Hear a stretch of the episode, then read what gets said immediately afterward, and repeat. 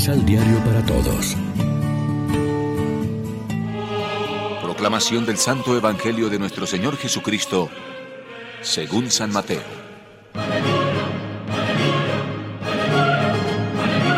Se le acercaron unos fariseos con ánimo de probarlo y le preguntaron, ¿Está permitido al hombre despedir a su esposa por cualquier motivo?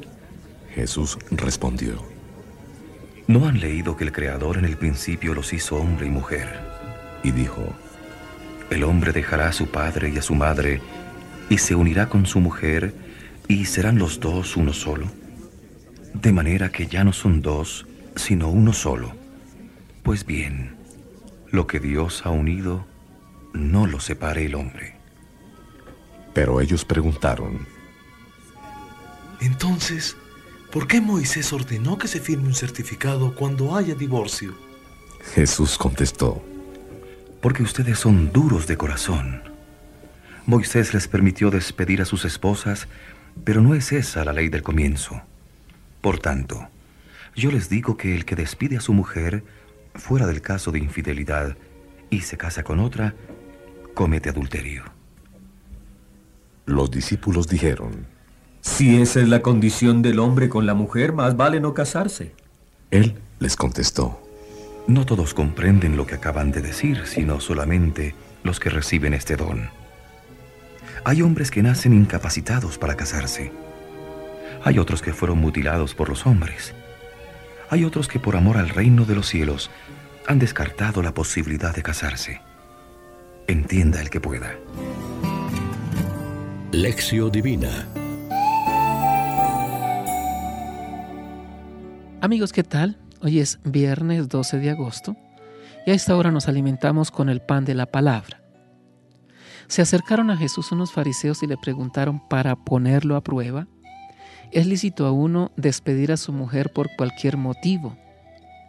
Este era un punto discutido en las escuelas rabínicas de entonces, inclinándose unas por el laxismo, cualquier causa, y otras por el rigorismo, solo por adulterio. Los fariseos quieren que Jesús se pronuncie en un sentido u otro, aperturista o restrictivo, pero él se remite a la voluntad original del Creador para concluir, pues lo que Dios ha unido, que no lo separe el hombre. Según Jesús, la unidad estable de la pareja brota de la misma naturaleza e institución del matrimonio y no como una ley exterior al mismo. La indisolubilidad parece ser escándalo para algunos ante la norma corriente de conducta, es decir, la permisividad legal del divorcio. Una ley de divorcio es útil para regular civilmente situaciones límites de ruptura, pero el creyente sabe que esa ley no es para él. Al igual que en otras exigencias del Evangelio, bienaventuranzas, antítesis del discurso del monte, no violencia, perdón sin límites ni condiciones, amor al enemigo, etc., hay casos en que la fidelidad matrimonial de por vida supone una cierta dosis de amor heroico, por ejemplo, en casos de enfermedad o invalidez irreversible, pero Dios ayuda con su gracia nuestra debilidad, como lo dice la experiencia. El fracaso o el éxito matrimonial y familiar no se previene ni se resuelve jurídicamente y por ley, pues básicamente es asunto de amor. Por tanto, problema personal y con raíces psicológicas y emocionales las más de las veces. El medio mejor para la felicidad, unidad y estabilidad de la pareja es consolidar continuamente el proyecto matrimonial, creciendo más y más en el amor. Reflexionemos.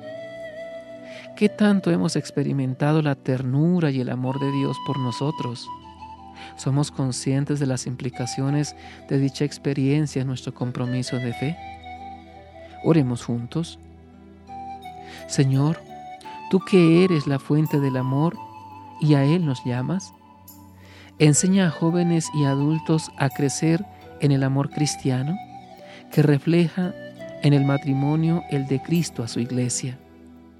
A aquellos y a los que llamas a la virginidad por el reino, ayúdales a vivir alegres la fidelidad de cada día.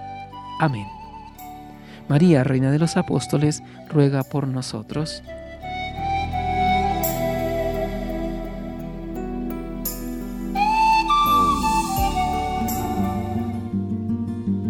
Complementa los ocho pasos de la Alexio Divina adquiriendo el emisal Pan de la Palabra en Librería San Pablo o distribuidores.